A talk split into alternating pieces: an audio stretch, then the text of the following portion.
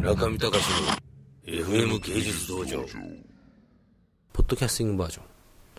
お気に入りの年始 NHK スペシャルを語るコーナー。今年の NHK スペシャルはですね軒並みあのエコロジー問題環境保全問題を、まあ、取り上げる、まあ、経済にしてもそうですし、あと中国、これは非常にフォーカスされてましたね。どの番組っていうのは覚えてないんですけれども、斜めに見てた番組の中で、えー、思い出す2つを、えー、ちょっとお話したいと思いますけれども。中国のですね、ある小学校、これルポしてるんですけど、アメリカに勝たなければいけないということなのか、ディベート大会をやってるんですよ、ディベート大会を。学級長をの地位をめぐる俺が学級長だっていう選挙を前にしたディベート大会。で、もう子供にね、先生もちゃんとオーガナイズしてんのかなと思うぐらい、悪口の言い合いなんですよ。お前授業中によそ見してる。冗談じゃない。あなたはね、いつも大声でね、私たちうるさい。なんか、あの、お前はね、いつもなんかこう、おしゃべりすぎて先生の言うことなんか何も聞いてないじゃないか。あれはどうなんだそんなことない。私はちゃんと聞いてるわよ。だって私成績だっていいでしょ自分ちでもちゃんと勉強してきてるわよじゃあ成績を受ければ何でもいいって言うのか成績良くたってお前何何されしょみたいになんか暴力ばっか振るったらまずいじゃないか。あなたの言葉の暴力よ。みたいな。すごい小学校4年生ぐらいでしょうねあれ。で先生はニヤニヤして見てるんですよ。女性の先生ね。でこれでまあ要するに、まあ、NHK 的には何を訴えたいかというと日本負けちゃうぞと。もしくはまあとんでもないことが起こってると。中国13億人、交渉13億人、実質16億人ぐらいいるような国ですけれどもね、イケイケどんどん教育も行われて、しかしでもちょっと僕、一つだけ、あ、これはすごいと思ったのは、先生にインタビューしてるんですよ。そしたら先生こう言ったんですね。私たちの職業は非常に光栄な職業ですと。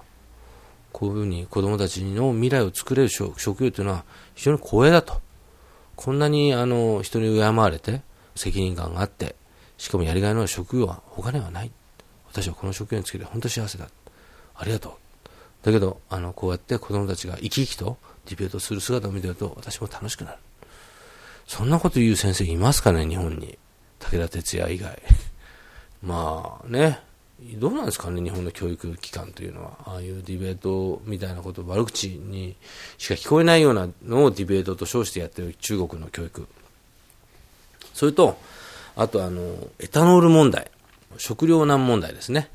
今、世界中があの食糧難にあの危機に瀕しているにもかかわらず、アメリカがやっぱり原油をゲットできないという意味において、えー、アメリカの資源であるところの農業、しかもコーンを大量にエタノールに変えれば燃料自給自足できるんじゃないかということで、コーンを自給自足してるわけです。これ NHK じゃなくて、あの、ガイアの夜明けでした。これは。それであの、自給自足してるんですけれども、その影響がですね、なんと日本の畜産業界に及ぼされていて、鶏の食べる餌がなくなっちゃってると思う。で、その、まあ、ある、そういう野菜のディーラーたちは、そういうもの、あの、遺伝子組み換えなしのコーンを探し求めてですね、遠く南アメリカであるとか、あの、日本人の移民が入っているチリであるとか、アルゼンチンとかに飛ぶわけですよね。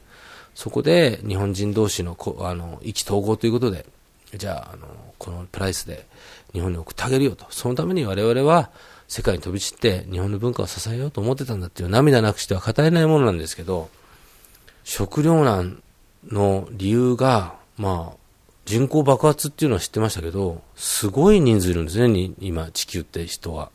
50億ぐらいいるんでしょ？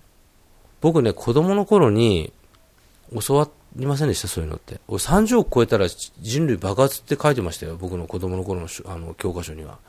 35億を超えたら食料がなくなるって書いてありました。それがなくなってなくて、その、50億突破してるわけでしょ？聞くところによると、コーンをひと夏、その、作ると、その作ってる地表の2.5センチの土がなくなるんですって。2.5センチの土を作るためには、1000年のその月日が必要らしいんですよ。